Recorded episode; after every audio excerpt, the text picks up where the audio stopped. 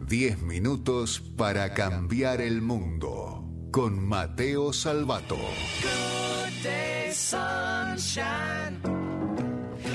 Bienvenidos ¿Cómo le va? otra vez, amigos y amigas, a 10 minutos para cambiar el mundo por Radio Mitre, Spotify, plataforma. ¿Cómo están?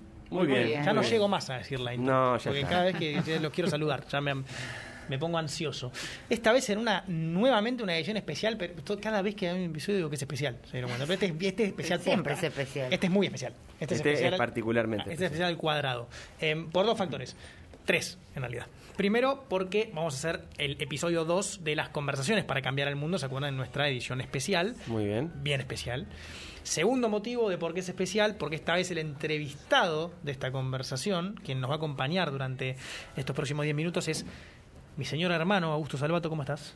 Muy bien, che, encantado. Excelente. Se encantado. saluda como que si vi- Pero si vinieron juntos, yo lo vi que entraron juntos. ¿Qué se Encantado de conocerte, ¿eh? un gusto. Ahí está. Eh, y por último, Sí. es especial, es- eh, no es especial al cuadrado, especial al cubo. Hay un especial más. Por, perdón, no puedo evitar ser un nerd. Eh, lo intento un montón, pero no, sale. Eh, porque hoy es tu cumpleaños. ¿no? Hoy esto está siendo emitido al aire. El día. Perdón, Nati, ¿me ayudas ahí con un emitido al aire? Eh, Emitido, sí. Emitido al aire, pero con un. Con Ah, la voz de emitido locutor. al te aire. pedí. Nati, te ponete las pilas. Nati, Te traemos, favor, Nati. te durmiendo. traemos a los autores del momento. La emisión de este podcast es el día del cumpleaños de Augusto Salvato. 9 de Bien. junio. 9 de junio Ahí está, perfecto. Perfecto. de Siendo esto 2021. emitido el 9 de junio del 2021, siendo los el aniversario número 27 de tu nacimiento. No hacía falta, gracias. ¿no? Eh, no, por favor, feliz cumpleaños, ¿eh? Pues dicho sea de paso. Pero bueno, me toca presentar a mi hermano en este caso, ¿no? Lo cual, ustedes dirán, para Mateo, ¿qué hace tu hermano charlando con nosotros? Ahora van a ver cuando lo presente por qué está charlando con nosotros. Aparte de porque es mi hermano de su cumpleaños y me pone muy contento traerlo a la columna, eh, específicamente porque les voy a contar muy brevemente quién es, de quién se trata, de qué se dedica, pero muy, muy rápido.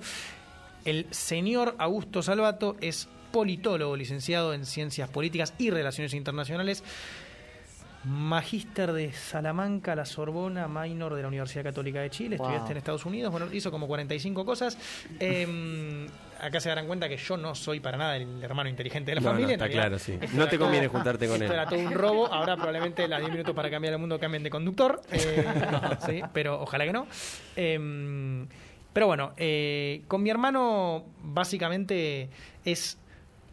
Miren, no, no, no exagero cuando les digo que mi mano derecha es lo que tiene que ver con todo lo que, la construcción del pensamiento y todo lo que siempre compartimos en estas columnas y, y pensar en el futuro de la Argentina y ahora en una cosita, una novedad que les vamos a contar también, pero en, en cada cosa que yo hago y pienso y, trato de, de siempre hay muchas personas siempre detrás, pero siempre hay una que coincide, es un comodín que está en todas, digamos, se participa desde Háblalo hasta la empresa, eh, este tipo de, de columnas, conferencias, lo que se les ocurra, siempre hay alguien detrás eh, poniendo la espalda, así que hoy lo Bien. tenemos aquí con nosotros. ¿Te Eh, llevas una partecita, Gusto, o es todo de pico? obvio, sí que sí, puedo decir que sí. To- todo elogios. Ah, perfecto. Solo elogio. Tiene una cara de bueno. Todo Sí, bronce, sí, sí. todo bronce. Eh, pero bueno, a ver, aparte de felicitarte por tu cumpleaños, presentarte, y obviamente acá vamos a hacer una conversación muy abierta como hicimos la, aquella vez con la embajadora de, de Israel para que todos podamos conversar muy abiertamente. Pero yo quiero que me banques en esto. ¿No? Yo porque esto va a quedar, esto está saliendo al aire, después va a quedar en las plataformas digitales, yo quiero que me banques en una cosa, ¿no? Porque ustedes saben que yo ya estoy rozando el el- el- el límite, el, borde del delirio cuando hablo del positivismo Ujú, y de del, la esperanza. del optimismo fundamental, la esperanza. La gente mira como bueno. Optimismo, Ah, esperanza. Claro, sí. Exactamente. ¿Cómo le va, Daniel? ¿Cómo anda? ¿Cómo está? Eh, gracias, Daniel, por la participación. Em, pero acá hay una persona, hay una persona que me ayuda a construir ese pensamiento desde que tengo memoria y que aparte lo banca. Ergo, voy a aprovechar toda esta columna para que al menos haya un cómplice más y que no todos los, las, las Tu acusaciones partner in crime. que- exactamente, Muy que no todas las acusaciones de delirio caigan en mí, ¿no? Entonces, te tengo que entrevistar.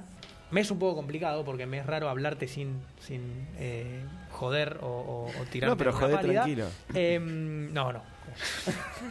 Créeme que no. Pero quiero hacerte esa pregunta, ¿no? Yo hablo todo el tiempo de que la salida no es Ezeiza, de que este país tiene futuro, de que con tecnología trabajo duro, trabajo en equipo, esfuerzo, podemos sacarlo adelante, podemos construir algo eh, que realmente sea próspero para todos los argentinos y para la región también, porque vos hablas mucho de Latinoamérica en general. ¿Cuál es tu visión en ese sentido? O sea, en esta columna tratamos de no hablar mucho de coyuntura y para nada de, temas negativos, pero ¿cuál es tu visión de la Argentina actual y por qué estás estamos, pero porque desde tu punto de vista, estás convencido de que tomando las decisiones correctas y moviendo las fichas correctas a los casilleros correctos, este país puede tener un futuro próspero. Bueno, gracias por la, por la introducción, la presentación y demás. Espero que haya un regalo también después que no, no, quede. no sé si hay presupuesto. Eh, que no quede acá. Te, pongo el nombre técnico. Siempre cuando, tenemos estas conversaciones, eh, a mí me gusta poner el nombre técnico, que es optimismo realista. Vamos a hablar de optimismo realista, es una corriente de pensamiento. Eh, y, en ese sentido, la Argentina, el, yo el principal problema, o sea, podríamos hablar horas de los problemas de Argentina, de hecho hay seminarios que se organizan en, universidades del mundo sobre los problemas de Argentina, eh, donde la gente es, muy curiosa y, va justamente porque tiene, tiene curiosidad de saber qué es lo que le pasa a Argentina, este país que no entienden. Eh, y el principal problema que yo, que yo observo es que es un país que está atrapado en el presente, es decir, tiene una obsesión con el presente no con el pasado, no obviamente con el futuro, sino con el presente. Es decir, todo lo que nosotros hacemos, decimos, pensamos, está pensado en el cortísimo plazo de los problemas que tenemos hoy mismo. Las sociedades a las que le va bien, las que progresan, no son las que no piensan en el pasado ni piensan en el presente, pero tienen una cuota interesante de pensamiento en el futuro. Y por eso eh, creo que esta es la, batalla más interesante de la Argentina, tiene que ver con, con poder pensar en el futuro y te cuento un, breve ejemplo de por qué eso se puede hacer y, y por qué eso es realizable.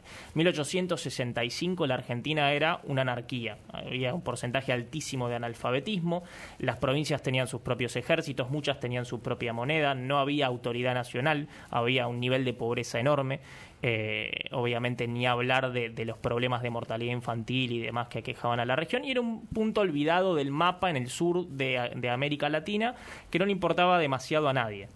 Eh, en ese momento uno podría decir, tenemos que empezar a trabajar en lo urgente, en lo importante y demás. Eh, Domingo Faustino Sarmiento tomó una decisión y dijo, nosotros tenemos que apostar a la educación para terminar con la pobreza.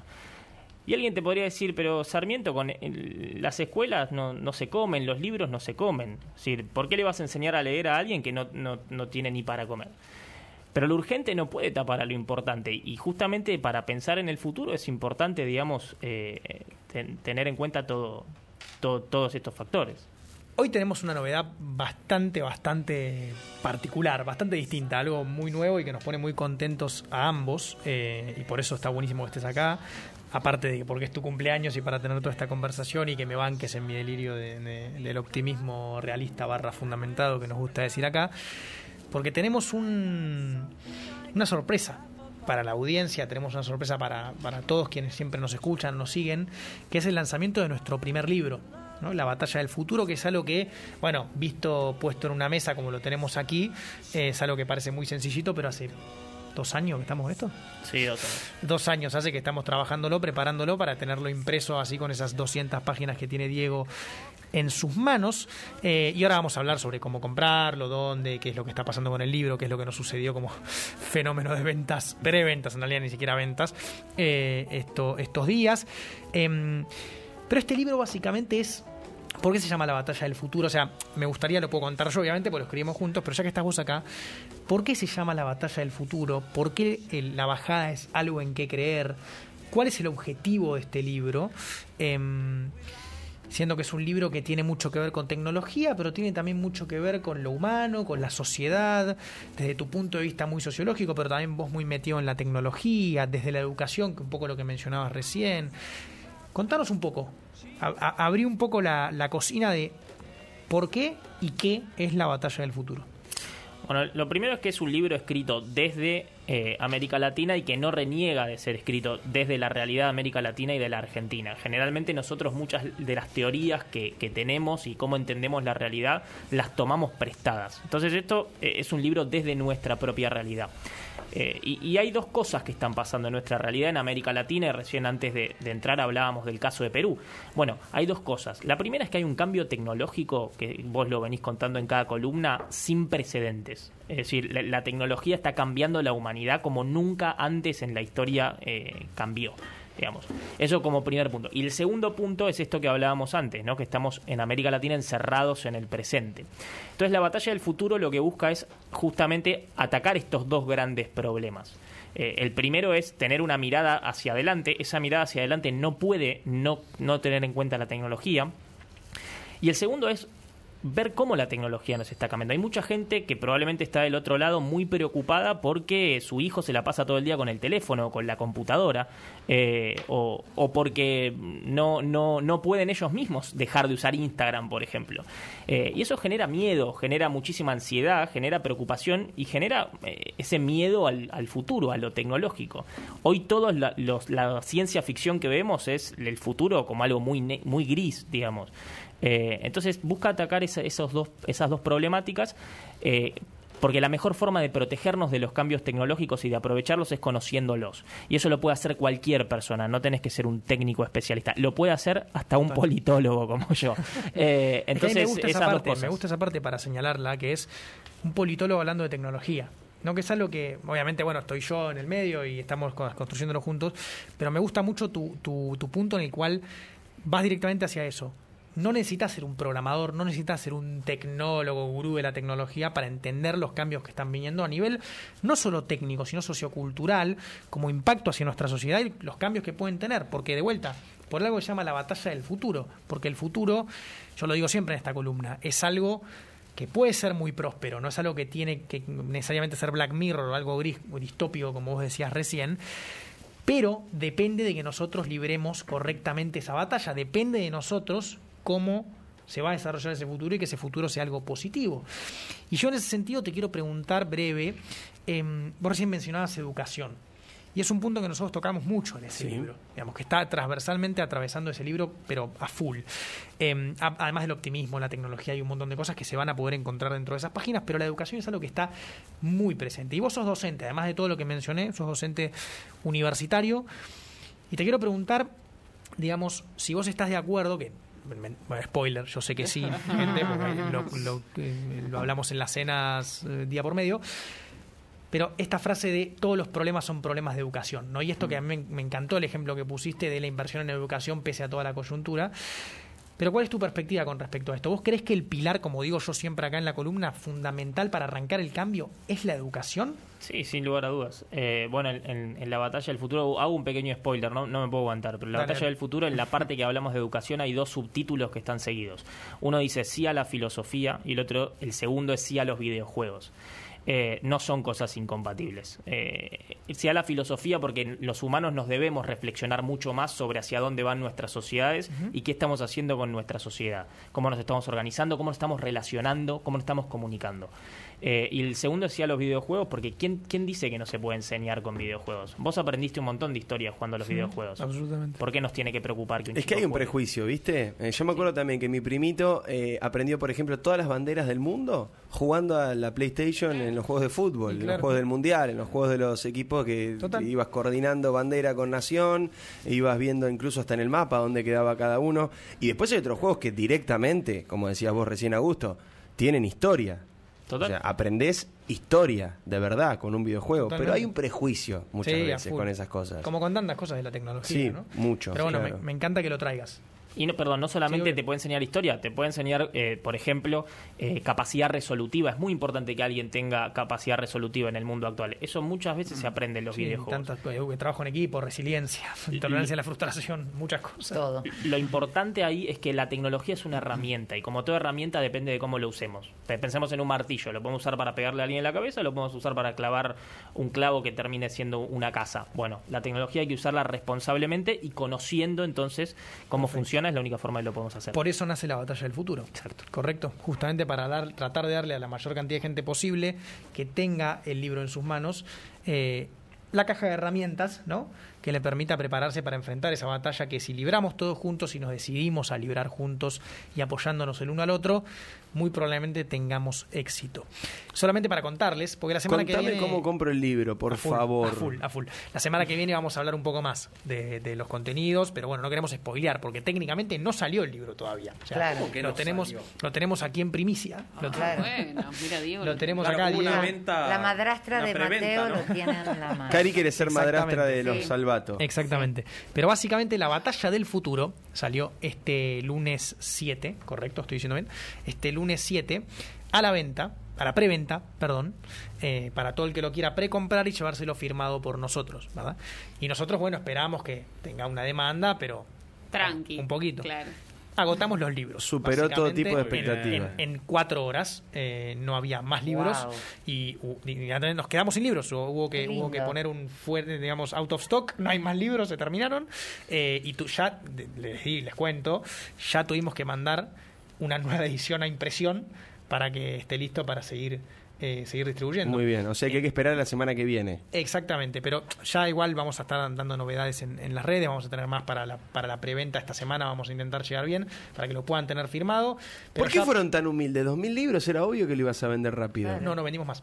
Más de 2.500, pero digo, no. fue una, una, tirada... Vendimos muchos. Claro, vendimos está bien, pero tendría que haber tirado 10.000. Bueno, en total se nos agotaron 4.000. Claro. Eh, están agotados, o sea, no, 100% agotados y ya estamos imprimiendo una edición nueva eh, que va a salir, vamos a tener de vuelta para todos los que lo querían precomprar, precompra firmado por, nosotros. Muy bien. Eh, pero ya a partir del lunes 14 lo vamos ¿Es verdad que si firmamos nosotros los del Diego La Tarde es más barato el libro? Sí, hay un descuento del... Vale una guita, con la, firma de Mateo vale una guita, con la firma nuestra vale un poco menos. Y una foto Es una promo que estamos lanzando. Para pregunta, ebook para la gente que está escuchando la radio. Semana que viene, lunes 14 sale el libro. Muy bien. Ahí van vamos a tenerlo en todo tipo de plataformas. Ah, eh, digamos, también se puede encontrar en librerías, Mercado Libre. Bien, hijo, bien. Espectacular. 100%, pero eh, nosotros por lo que hacemos, importante por nuestra por nuestra página, es se lo enviamos firmado y si se compra por nuestra página, que es la batalla del futuro.com.ar, parte de cada uno de los libros se dona al proyecto Háblalo para ayudar a personas con discapacidad. Espectacular. Entonces,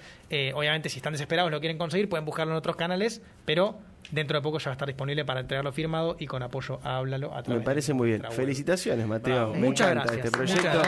Felicitaciones a Gusto también. Eh, son dos, dos personas muy, muy interesantes. Una familia muy interesante. Sabemos ya de tu madre también. Eh, hemos hablado alguna vez con tu padre. Así que, por supuesto, son súper bienvenidos y vamos a seguir de cerca el, avance y el desarrollo de este libro eh, y vamos a ir comunicando si estás del otro lado y lo querés comprar. Espera unos días que ya te vamos a ir contando todas las novedades. 100% y por todas las redes ahí te puedes enterar de todo. Mil gracias, estamos muy contentos. Feliz cumpleaños, maestro. Gracias. Eh, y vamos a seguir, amigos y amigas de Radio Mitre y plataformas digitales, laburando juntos para ganar la batalla del futuro. Augusto, yo, esta linda mesa en Diego a la tarde y todos ustedes que están ahí detrás. Muchas gracias por acompañarnos y dale que ganamos. Esto fue 10 minutos para cambiar el mundo y nos escuchamos la próxima. Chao. 10 minutos para cambiar el mundo con Mateo Salvato.